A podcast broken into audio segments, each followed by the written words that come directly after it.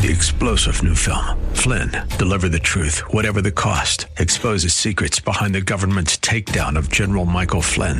Flynn knew what the intel world had been up to. He ordered the first audit of the use of contractors. This set off alarm bells. He told the truth. He was the most dangerous person for Donald Trump to hire. They had to get rid of Flynn.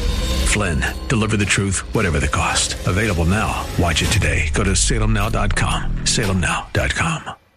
Friends, come to the Master's table. You'll have an abundance. You'll have joy. You'll have peace. You'll have love. You'll have hope. You'll have heaven. You'll have Jesus in this life. Friend, Jesus is alive.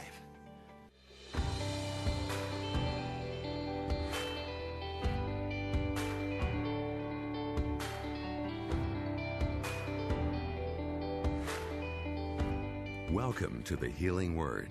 Today, we're going to go to the first three chapters of the book of Acts, which chronicles the formation of the early church and the rapid spread of Christianity following Pentecost. In its message, Crippled but Healed, Pastor Morris is going to focus on Peter and John and the healing miracle of a man crippled since birth. Let's go into the Sunday morning service at the Largo Community Church. The book of Acts is the very first chapter of church history. Everything in the book of Acts happened after the death and resurrection of Jesus, immediately after his death and resurrection, the first 30 years after his death and resurrection. The first chapter of church history. The man who wrote the book is Luke. His name is Luke, the very one who wrote the Gospel of Luke. You know, there's Matthew, Mark, Luke, and John. Well, Luke wrote Luke, and then he wrote the book of Acts. He was a, a doctor, a physician, an MD. And when you read the Gospel of Luke or read the book of Acts, often he'll refer to the physical body and bodily parts. He uh, was a follower of Jesus and a great apostle. Not only is this the first book of church history that tells us about Christianity and how it began to spread. People began to receive Christ, and uh, physical bodies were healed, and thousands upon thousands were turning to Jesus. It was the start of the Christian church. And this is also the very first physical healing that was done by the apostles. Now, Jesus said, The works that I do shall you do also, and greater works than these shall you do. Now, friend, listen to me. Have you ever thought about that and where you fit in to that statement that Jesus made? The works that I do shall you do also. What are you doing? What am I doing? How am I fitting into that? What does that really mean to me today? Well, you know what happened? Last Monday, a week ago tomorrow, Corinne and I were doing our morning devotions, and sometimes I'll read the scripture, sometimes she'll read. And she was reading Acts chapter 3. And I was sitting there listening as she was reading, and the Holy Spirit witnessed to my heart just like that. You're to preach on that next Sunday. I don't know that that's ever happened in one of our morning devotions. So all I can say is I'm going to do what I can by the help of the Holy Spirit there's somebody here today that needs this. Somebody's going to be greatly blessed and greatly helped. This is the witness of the Spirit within me telling me exactly, and it came right out of our Monday morning devotions. So I had all week to look at it, to pray about it, to work on it, and to put it together. Now, the principals in this first miracle are Peter, John, and a cripple. Now, Peter and John were together in many ministries in the New Testament. Their names are linked together often. They were with Jesus on the Mount of Transfiguration, they were with Jesus in the Garden of Gethsemane. And you remember the story how Jesus arose from the dead. Mary Magdalene went to the tomb. Jesus appeared to her and then told her to go tell his disciples. She went and told the disciples, and it was Peter and John who ran to the tomb. Peter being older, couldn't keep up with John. And uh, John got there first. John stooped and looked in. Peter caught up with him, and Peter went right into the tomb and began to examine the grave clothes of Jesus. Now, we love everybody, but you know, there are sometimes we have some particular friends that we, we just feel close to. And Peter and John were together, perhaps in business, long before they accepted Jesus as their Savior, because the scripture says Jesus went by the seashore and he spoke to the sons of Zebedee, James and John, and said, Follow me. He went a little further and he spoke to Peter and Andrew and said, Follow me. So Peter and John were buddies long before Jesus came into their lives. And when they received Christ as their Savior, they became even closer and more bonded together. Now, the place was the temple.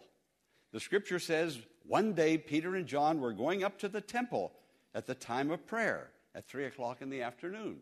The temple. Jesus loved the house of God. Now, I know that our bodies are the temple of the Holy Spirit, but there is something also about the building, the church building. And God loves the church building as well. No, not as well, but He does love it. You know, when I see a piece of paper around somewhere, I pick it up, and I, I know you do too. We, we love the house of God, this piece of property that is dedicated to Him for worship.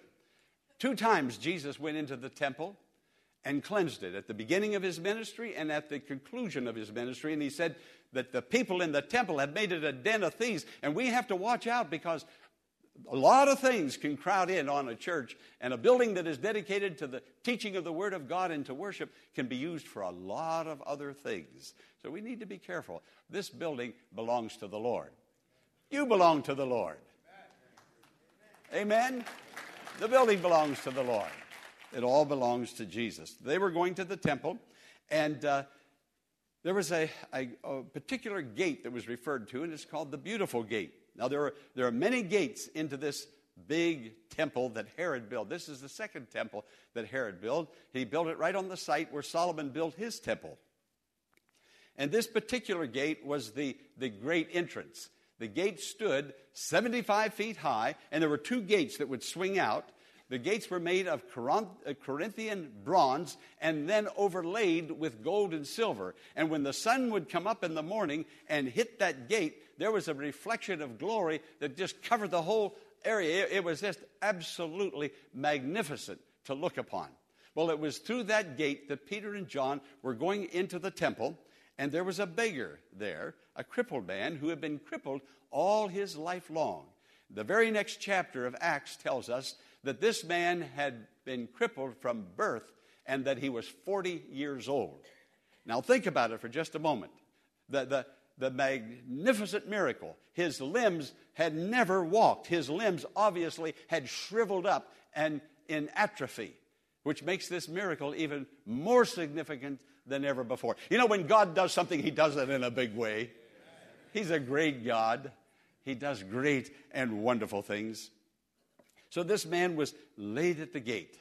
It was the hour of prayer, three o'clock in the afternoon. Now, all devout Jews worshiped and prayed at nine o'clock in the morning, 12 o'clock at noon, three o'clock in the afternoon.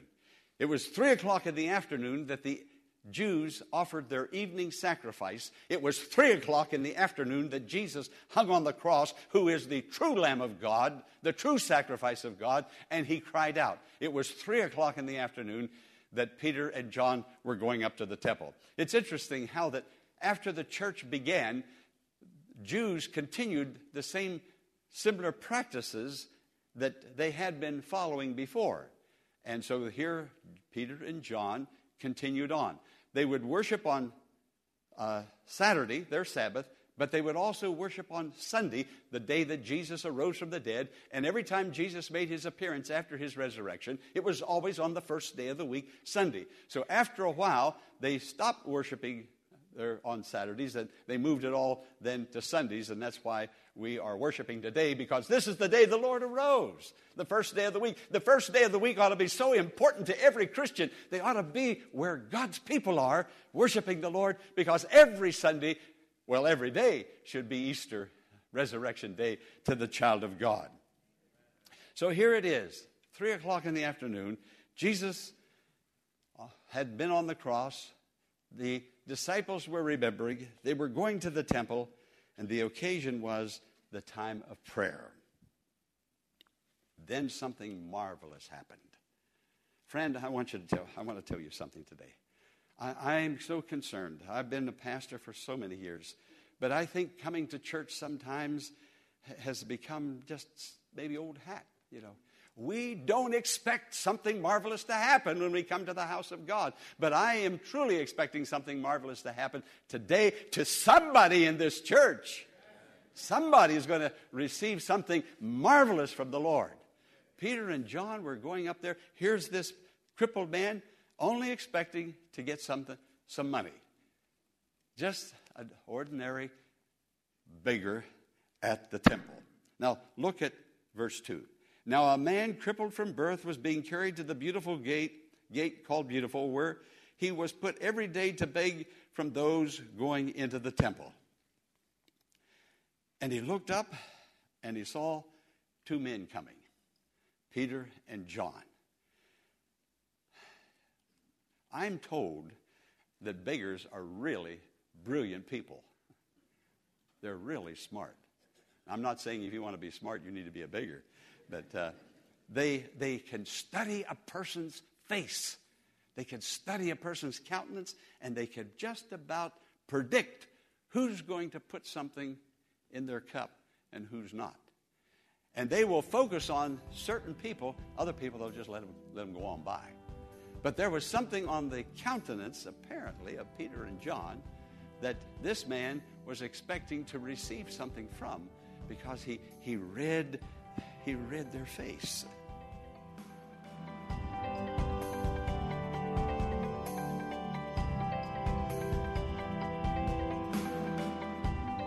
The Healing Word is a ministry of the Largo Community Church and exists to grow your faith in God and lead you to a closer walk with Jesus. But we can't do it alone. Will you consider partnering with Pastor Morris today by praying for the ministry? And consider sending a gift to help us in reaching those who are struggling with life's challenges and need hope for tomorrow. You can make your tax deductible donation in a matter of minutes by visiting our website, largocc.org. Click on the Healing Word and follow the Donations tab to complete your support of this vital ministry. You can also mail a check made out to The Healing Word to 1701 Enterprise Road in Bowie, Maryland, 20721. Now, let's join Pastor Jack Morris for the conclusion of today's message. This beggar at the gate was reading Peter and John's face, and he saw an opportunity and then, then the, look what happened. Peter looked straight at him, and as did John. Then Peter said, Look at us. So the man gave them his attention, expecting to get something from them.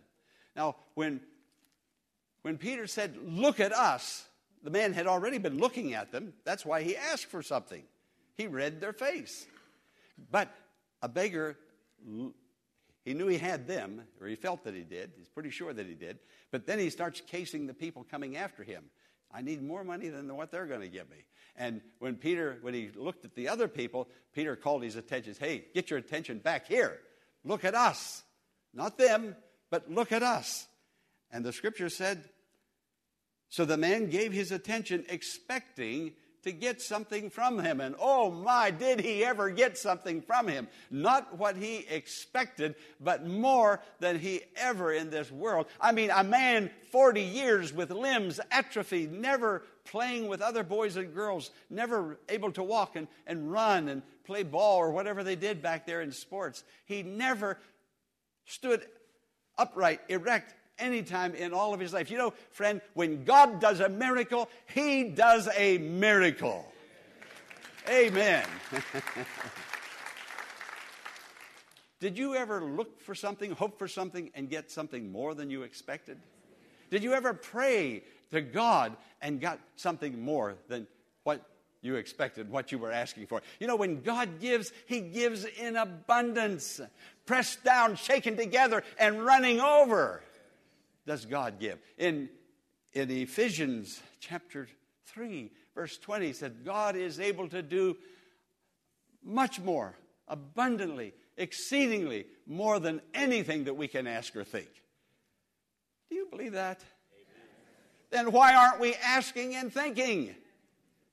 We're not getting this superabundance simply because we're not accepting, expecting, and we're not asking and we're not thinking. Come on, let's use our imagination and say, I serve a big God, an almighty God.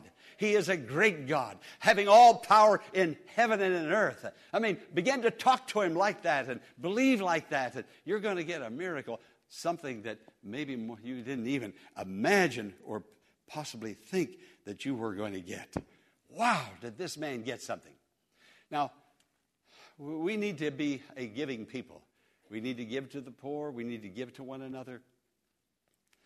There's opportunities all about us. And Paul, I mean, Peter said, Such as I have, give I unto thee. There's things that we can give. And every believer here has that same something. What am I talking about? Jesus, the name of Jesus. Have you spoken the name of Jesus over anybody recently? These men had Jesus and they spoke the name of Jesus. Now, the man was expecting something else, but he got something of great value, much more value.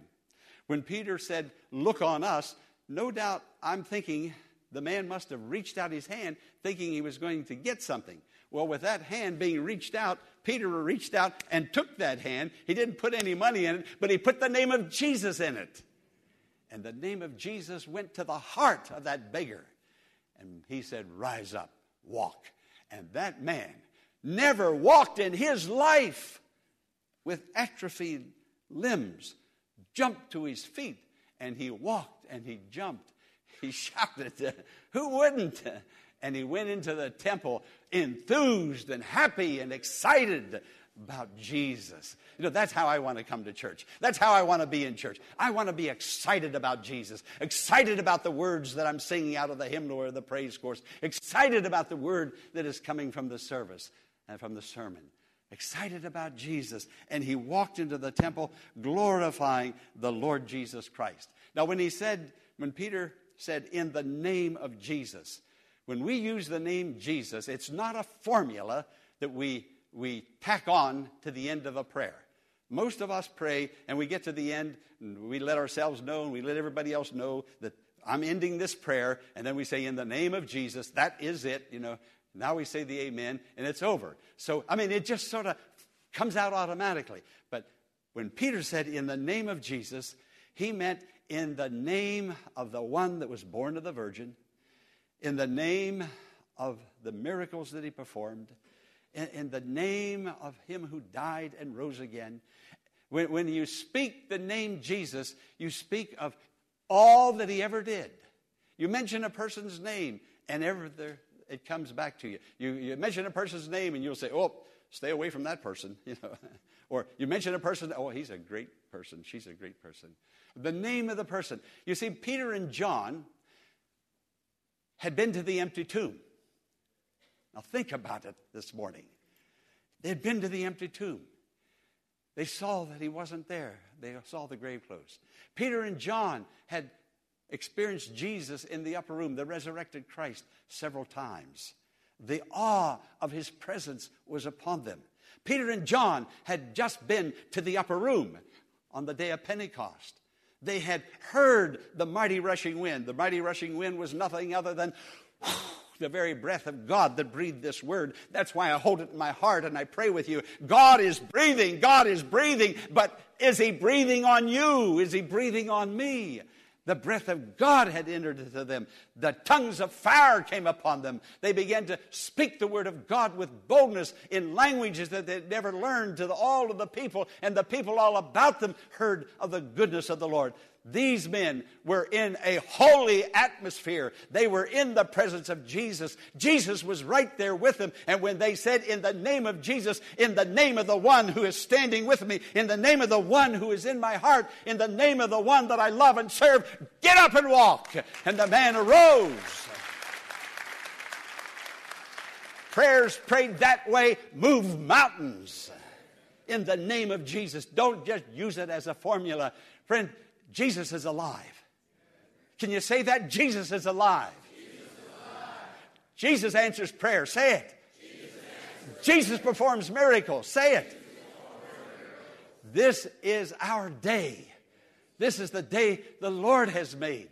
You see, Easter is not just a one day on the calendar event, but Easter resurrection is an experience that Peter and John were living in daily. They didn't have to say, Well, sir, you wait here while I go to a prayer meeting and get my heart right with God. Wait until I read some scripture. No, they were ready. They were ready. They were minute men for Jesus. Jesus was with them, and Jesus raised that man from the dead. Now, friend, you have that same Jesus. Oh my God, I've got to say it again. You have that same Jesus. You can have that resurrection experience. You can have the tongues of fire. You can have the mighty rushing wind. You can have it. It is there for you. Receive the Lord. Today is the day the Lord has made.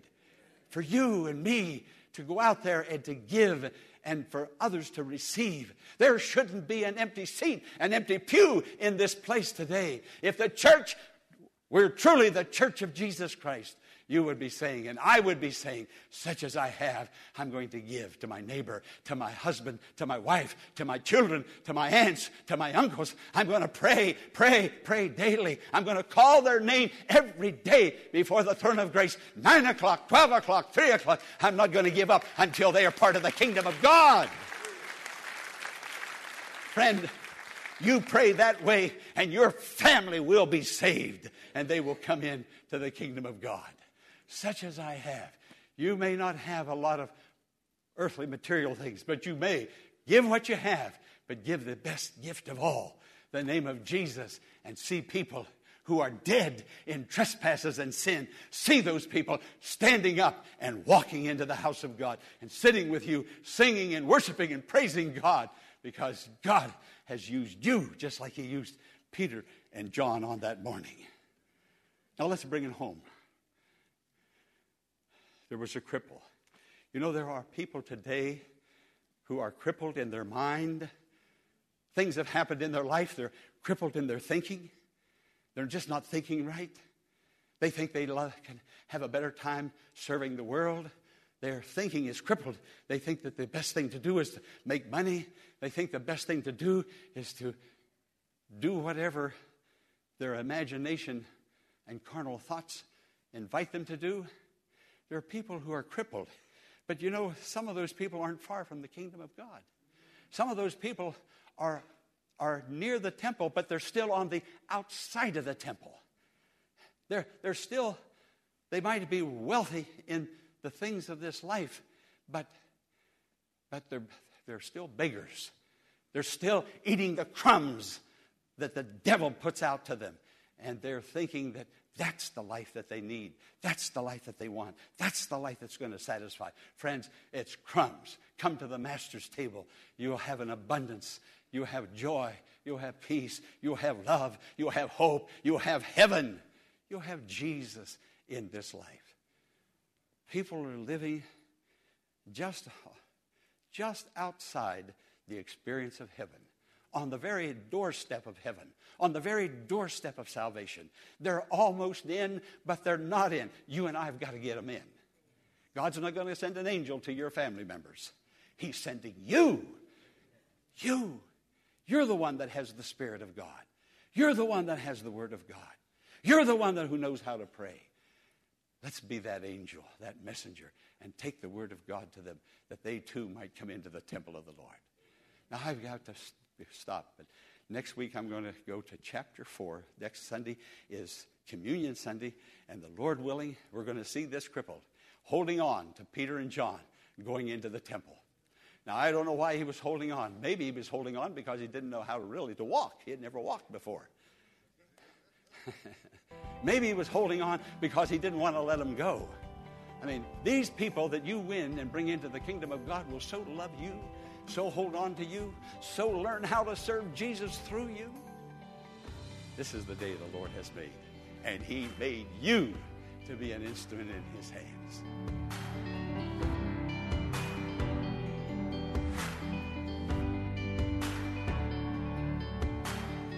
God's healing love is available to all who will receive it, and He's waiting to hear from you right now, wherever you happen to be. Take your hurts, concerns, and anxieties to Him in prayer and watch the healing power of Almighty God manifest itself just as it did for the crippled man in Acts chapter 3. Be sure to tune in tomorrow at this same time for another edition of the Healing Word. Until tomorrow, blessings on you.